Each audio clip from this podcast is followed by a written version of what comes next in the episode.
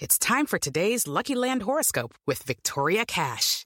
Life's gotten mundane, so shake up the daily routine and be adventurous with a trip to Lucky Land. You know what they say. Your chance to win starts with a spin. So go to LuckyLandSlots.com to play over 100 social casino-style games for free for your chance to redeem some serious prizes. Get lucky today at LuckyLandSlots.com. Available to players in the U.S., excluding Washington and Michigan. No purchase necessary. VGW Group. Void where prohibited by law. 18 plus. Terms and conditions apply. Welcome back to Series Regular, the Hollywood Reporter's all in podcast on genre television. I'm your host, Josh Wigler, and for the next several weeks, Series Regular is focusing up on one thing and one thing only HBO's Westworld. Jonathan Jonah Nolan and Lisa Joy's genre bending sci fi western is back in action, with the third season premiere now officially out in the wild. Here on Series Regular, we're going to have a new podcast recap for you every single Sunday night for the entire season. So lock and load, subscribe wherever you get your podcasts, and make sure you're sending any and all feedback for the podcast to seriesregular at thr.com. So let's talk about the series premiere. Written by Lisa Joy and Jonah Nolan, and directed by Nolan, entitled. titled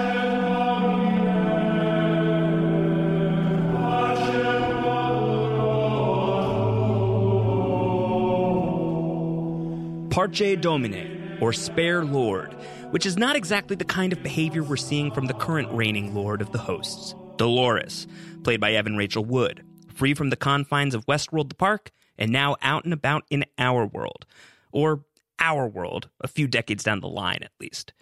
In that regard, the new season of Westworld feels like a little bit of a reboot.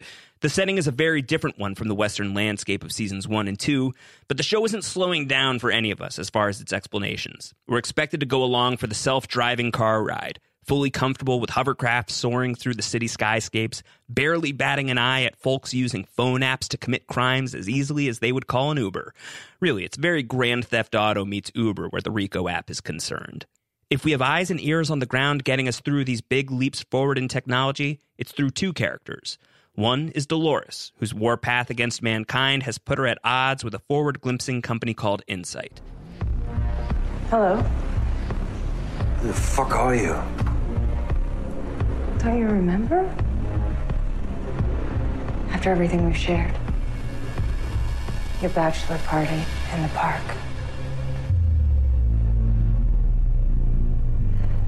You wanted to get some things out of your system before the wedding to your first wife.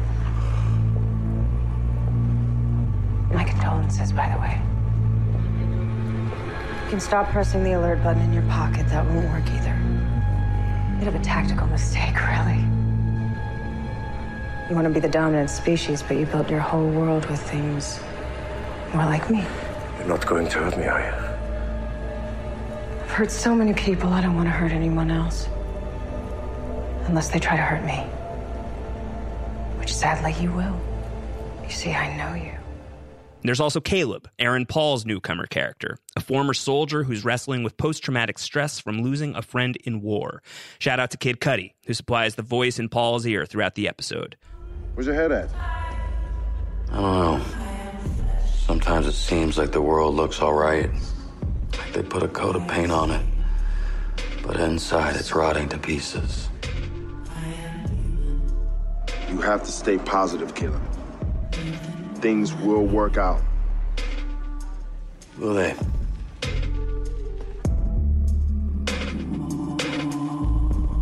I think about what you told me once when we were being medevaced out.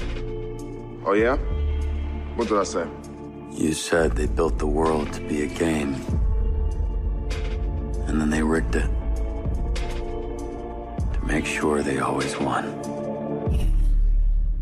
Through an explosive action scene, Dolores and Caleb's winding paths through the future landscape collide by the premiere's end. And just before that collision, Dolores manages to recruit another ally to her cause a host replica of Tommy Flanagan's new character, Connells, head of security over at Incite. Between Connells at Incite and a host doppelganger of Tessa Thompson's Charlotte Hale at Delos, Dolores has two very important pieces on the chessboard for whatever plans she's concocting against mankind. Meanwhile, far away across the world, there's Jeffrey Wright as Bernard, bald and bearded and badly wanted by the world at large. Thanks to Dolores' scheming, Bernard's been set up as the fall guy, publicly blamed for the Westworld massacre. As a result, he's on the run, posing as a farmhand by day, conducting analytical tests on himself at night to make sure he's not committing any acts he doesn't know about. Trial number 342. Self diagnostic. Prompt Bernard Lowe. Has anyone other than yourself tampered with or altered your code in the last 24 hours? No. Bernard Lowe is the only person who has accessed my code. Prompt. Have you had any contact with Dolores Abernathy that I'm unaware of? Last contact with Dolores Abernathy was 92 days, 7 hours, 5 minutes, 33 seconds ago. Prompt. Would you ever lie to me, Bernard?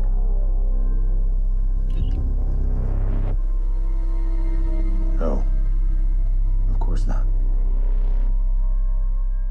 Those self analysis tests, by the way, that feels pretty important to me. Bernard is using an external tool to put himself in stone cold robot mode, a pretty significant design flaw from where I'm standing.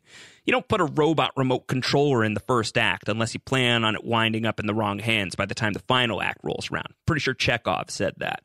Whether it's someone controlling Bernard via his remote, Bernard building a remote that he can then use to control Dolores, or some other permutation therein, expect this item to be the most important piece of technology on the board right now. As for Bernard, he gets one of the biggest moments of the season premiere when he charts a path back to his old stomping grounds, Westworld. I've seen episode two. I've seen through episode four. I'm keeping my mouth shut as far as what's coming next, but expect the show's return to the park to come equipped with some major character returns as well. And yes, that means we're about to see much more of Thandie Newton as Maeve, only briefly glimpsed at the very end of the season premiere, but primed for a much bigger role as soon as next week. So that's the nuts and bolts of episode one, but let's dig in a little deeper by way of some analysis. To that end, I'm thrilled to welcome in our special guest for this week's series regular. It's THR's very own TV critic and TV's top five podcaster, Dan Fienberg. Dan, bring yourself back online. I've already disabled my empathy chips, so I don't know what that I don't yeah. know what impact that will have. Did that ever go online? Oh, every once in a while I feel a little empathy. Yeah. I feel empathy towards the world. I just don't necessarily feel empathy towards Westworld. Towards the Westworld, towards the Westworld. Uh, yeah, what is your emotional affect towards Westworld? I don't think that you and I, Dan, have ever had a conversation about Westworld. It's just, I don't know. It takes itself so seriously, and the degree to which it attempts to basically make episodes into these long, whispered, allegedly profound statements about identity and last season data mining and stuff like that. It just, it's not as smart as it thinks it is, or maybe it's not as smart as I wish it were, or maybe it's just not as fun to get away with being as heavy as it wants to be. It is such a ponderous show, and it's a show that really should be a good deal more actually entertaining than it is. And yet there are so many elements of it that I love that I'm not going to dismiss the show entirely. But God, I wish the show were better or more entertaining for me. Yeah, I mean this was this was an opportunity I think with with season three with the show being gone for you know almost two years, uh, you know just a, a, couple months shy of two years since we last saw Westworld before this premiere. With the big change in setting, uh, with adding Aaron Paul into the world of of Westworld, um, I think that there was a lot of attention, and we talked about this actually on on this past week's TV's Top Five about how there's a lot of attention on the idea that this is going to be a full reset for for Westworld, you know, a jumping on point potentially for for new viewers. From from that perspective, did it land for you? Like, did it did, did it work in that regard? Do you think that this was uh, something that could be new user friendly, or did it feel really mired in a lot of the stuff that you're you're talking about already? Well, again, to go back uh, to what you said on TV's Top Five podcast last week, I this don't. Is a shout out to go listen to the TV's Top Five podcast. By the way, I definitely don't think that it, that you could be a new viewer tuning in to this. Like, there's no question that whatever degree it's a reset, it is not a full reset. It is not a reset that welcomes people who checked out, say, after the first season, or people who never watched at all, but really like Aaron Paul. I, I people who thought, okay, maybe this is going to become the season, the show that I always hoped it would be, but it wasn't before. I don't think that it's that kind of thing. I think in terms of the reset, it somewhat reset my interest, which I guess is enough. Yeah. It didn't fully reset my interest, but there were enough new elements and uh, clearly laid out plot lines in addition to everything ongoing that I was more interested in the four episodes that were sent to critics before the season, of which we're only going to spoil the first, uh, than I right. was at the end of last season. So how about that as as a yeah. non-answer answer? no, no, I think that that's fair, and I'd love to dig into that a little deeper and and know what were some of the stories, at least in the premiere, that that jumped out at you. I think that a lot of attention on Aaron Paul stepping into the ring as Caleb Nichols. I, like you, uh, am am sad that it's not Alan Dale in the role of uh, Caleb Nichols here on Westworld. I think I think it'd be a very different character if we were talking about the OC uh, version of Caleb Nichols in the world of Westworld. Uh, was that one of the things that that hooked you in having these new eyes and ears? And I know that at least Jonah Nolan and Lisa Joy are kind of billing Aaron Paul's character as the first human being that we're really sympathizing with on Westworld. How quickly we forget poor Elsie entirely. Uh, no, I, th- I think it is a true thing that he's the first hint of what the actual world looks and functions like outside of the extremely rich and the extremely robotic. Because basically, that's all that we've seen is we've either seen the hosts who are robots or we've seen the rich people who go to Westworld because they have the money, or we've seen executives with Delos who are wealthy, or we've seen the brilliant scientists who are basically kept sequestered in a bunker. But we haven't seen the way that actual human beings who maybe you know, live paycheck to paycheck, who would never be able to, who don't even probably know that Westworld as a concept exists. I, I think that those people always interest me in futuristic sci-fi stories like this because I am never going to be 20 years, 30 years, however far we are in the future, I'm never going to be one of those people who can afford to go to Westworld and spend a weekend there. It also seems like a, just a horrible place. I would never in a million years want right. to go there as a vacation. But I, I think that probably the Aaron Paul character is a version of actual day to day humanity that we've never had a hint at before on the show. And I appreciated having that there.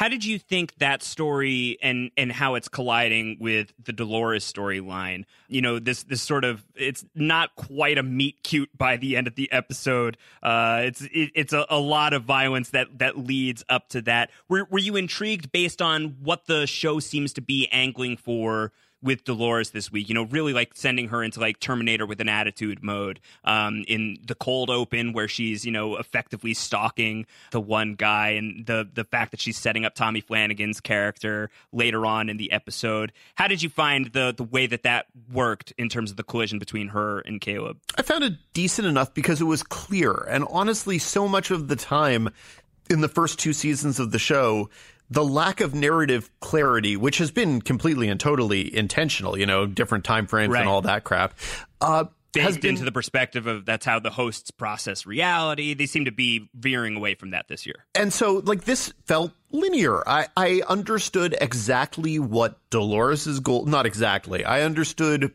in broad strokes what Dolores's goals out in the real world are. I understood what Aaron Paul, but Caleb Nichols's concerns and desires in the world were.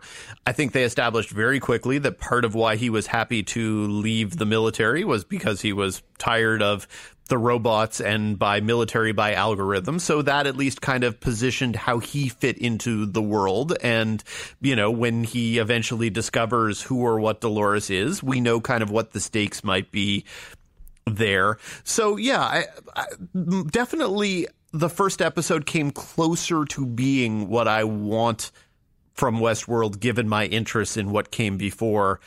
And so I guess I appreciated it, but then, and this is only a slight spoiler, but because it's in my review and other stuff, it gets back to kind of business in episodes two and three, uh, to the right. stuff that I wasn't as interested in. So for one episode, though, maybe. But I do think that there's one thing to be said about the the season, you know, through the four that have been released so far that has struck me is I think that there's there's something that the show seems to be doing differently and I'm grateful for is they do seem to be lobbing up questions that then get internally resolved over the course of one episode. Again, not to not to spoil where we're going in episode two, but there's a big instance of that where there's there's a, a, a big premise that you can imagine being a season long mystery that actually is resolved within the course of the episode. And I was I was very grateful for that. Did, did have you sensed any kind of like shift in the storytelling interests from Nolan and Joy um, based on both the premiere, but but what you've seen beyond it? I would say that there's some of that, that there's some of what you just said where they actually introduce and resolve or answer things with more expediency than they have in the past. And again, I appreciate that because ongoing mythology arcs, when I'm only loosely interested in the mythology, get exhausting. And so, whereas having an actual clear driving core narrative where I can tell you what each of the characters actually maybe wants is very different from the first two seasons where the entire game was that you didn't necessarily know what any particular character was or what they necessarily wanted. And that was both something they were going for and something I found perpetually frustrating. So maybe one could say that Lisa Joy and Jonah Nolan were aiming in the direction to make it both a little bit more bite sized while still keeping it a foot long hoagie at its heart. Oh, I love footlong hoagies. Footlong hoagie's not actually all that long a hoagie. So maybe making it a little bit more bite sized while being a six foot party hoagie at its heart. There you are. okay. That's what Got I want to say. Okay. So I was going to say, like, what you're describing sounds very appetizing and fairly easy to eat. Yes. What uh, I was uh, describing but, sounded like lunch. what I, what I wanted to describe yeah. was something more ambitious. yeah, absolutely. Um, so the the premiere sets up this idea that uh, there's this new, yet another new evil company that has been introduced into the Westworld universe in the form of Incite, which is uh, you know a dating a data mining company that's predicting our future actions based on the data that's been collected. Uh, you know, they're they're creating our paths for us. And that's something that's going to be clarified a little bit more as the episodes go on based on what you and I have seen. Um, but overall, d- does that feel like it's, it's, it's moving the needle in, in any direction for you in terms of your thematic interests as a viewer, um, that Westworld wasn't already engaging in, in the first two seasons? I thematically, I've never minded the show. I think that thematically the show has things to say. My issue consistently is with the repetition of the theme and the inability to move beyond whispered platitudes. And I'm not saying that there's anything wrong with cautioning people about the dangers of data mining. Of course, that's a worthwhile thing to to sound a trumpet about. Uh, it's the it's the way that the conversation really doesn't move forward and has not moved forward in the first couple seasons. So I would like to believe that because of the presence in the out in the actual outside world, maybe this year there will be more grounding the thematics and that would be what I'm there for. So I, I have I have hopes, but I would not describe them as high hopes because it's not like these are new people at the creative helm. Their instincts are their instincts. And also, to be completely clear, some people really loved what Westworld did, even into season two. And so there's no inherent reason why they need to rewrite the entire rule book to this show just because I may not love it. So I'm not going to say, give me the show I want, not the show you want to make. I just would like for there to be more intersection between the two. But that's a personal sure. thing. you wrote in your in your review, Dan, about the comparisons between Westworld and Succession, some of the the thematic uh, interplay between the two, or at least uh, the the cross section between the two, and it just got me thinking about cousin Greg going to Westworld, uh, a trip between Tom and cousin Greg going to the park. How would a Succession and Westworld crossover play out, and what's the inevitability of there eventually being some sort of SNL sketch about this?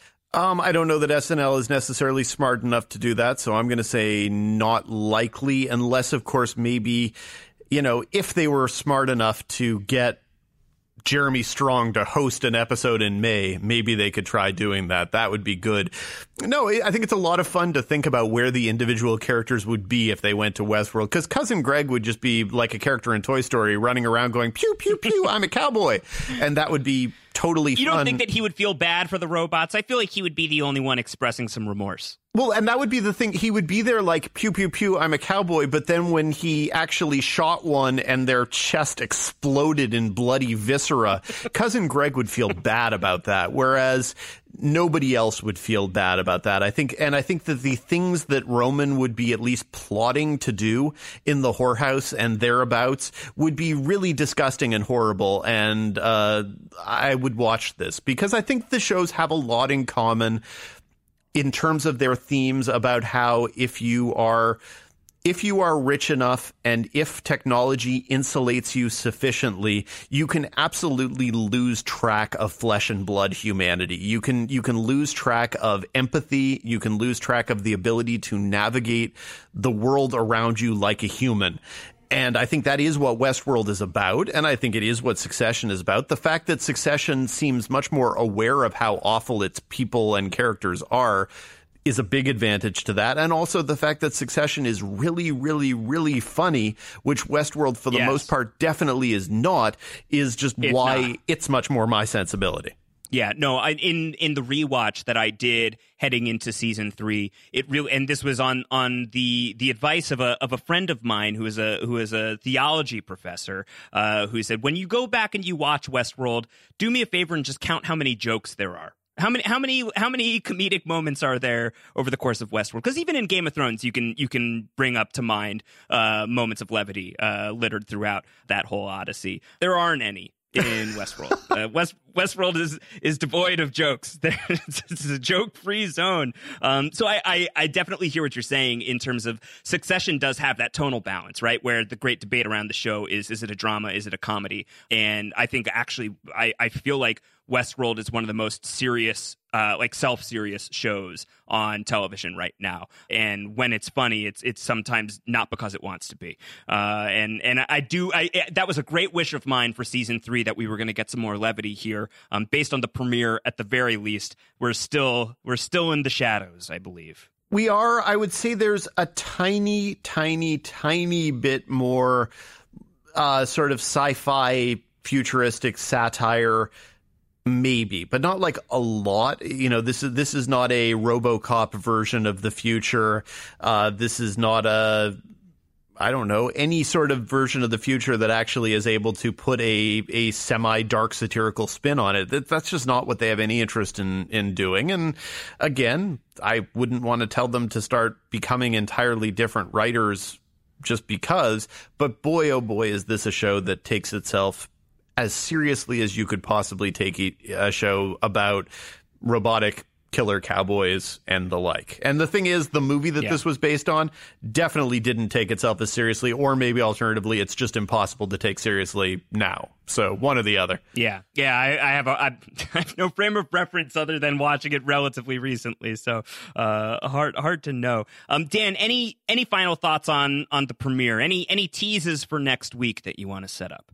Uh, I think that the tease, unfortunately, that I that I have to give is sort of the negative tease, which is to say that uh, you know if you if you felt as if this was closer to standalone or rebooty, and you were excited by that fact, you have to get ready for the fact that a lot of what's coming in the next couple weeks is recovering the material from the end of the second season. If, however, you watched the premiere and you were like, why am I supposed to care about these new people? Take me back to the park. Give me the things that I've established that I know and like about You'll the show. happy. You'll be Exactly. So Yeah. that's Yeah. that's the tease. Okay, fair enough. All right, Dan. Uh, I appreciate you swinging by and chatting some Westworld. You can now freeze all your motor functions. I hope we will talk again about the series at some point during the season. That's a wrap on Dan Fienberg, but that's not quite a wrap on us. Before we close out every week, we're going to answer feedback from the series regular faithful. So make sure you're hitting us up series at thr.com, or you can reach out to me directly on Twitter at Round Howard. This week, we've got a couple of quick questions before we close out. The first one comes our way from Joe Garfine, who asks Regarding Caleb being ex military, what unit was he in? Are there new divisions of armed forces in the future battling humans, tech, hybrids of both? What kind of missions was Caleb on? Why and how is he no longer a soldier? End of question. And I had the same question watching the episode. My first instinct was maybe Caleb was one of the soldiers sent to Westworld to dismantle the host revolution.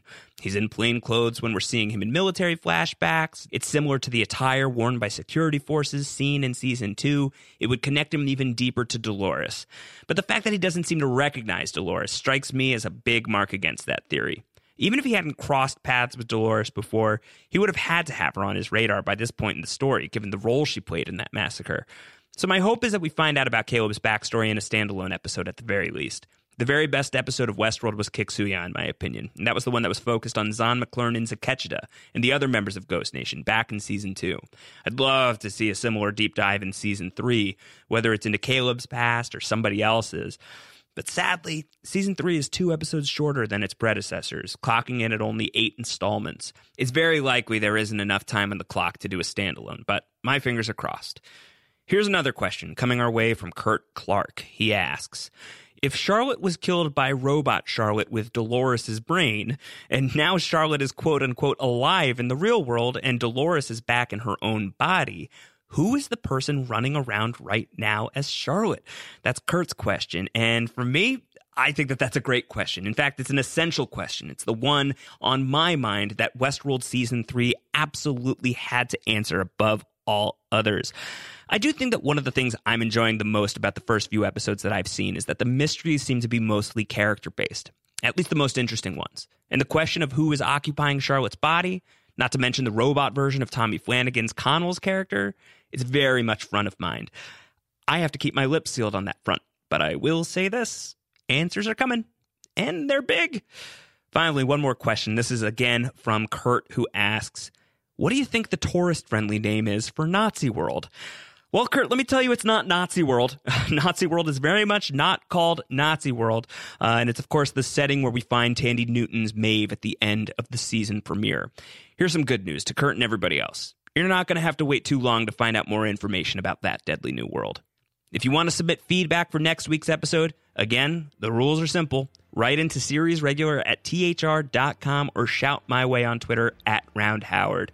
We'll be back next week with our recap of season three, episode two, The Winter Line, directed by Richard J. Lewis and written by Matthew Pitts and Lisa Joy. Subscribe to Series Regular on your podcast app of choice. And in the meantime, head over to thr.com slash Westworld for all of our ongoing coverage of the new season, including interviews with Jonah Nolan, Lisa Joy, Aaron Paul, and more. Until next time, may you rest in a deep and dreamless slumber.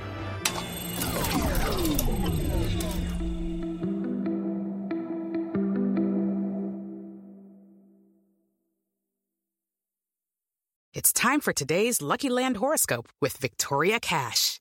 Life's gotten mundane, so shake up the daily routine and be adventurous with a trip to Lucky Land. You know what they say. Your chance to win starts with a spin. So go to LuckyLandSlots.com to play over 100 social casino-style games for free for your chance to redeem some serious prizes. Get lucky today at LuckyLandSlots.com. Available to players in the U.S., excluding Washington and Michigan. No purchase necessary. VGW Group. Void where prohibited by law. 18 plus. Terms and conditions apply.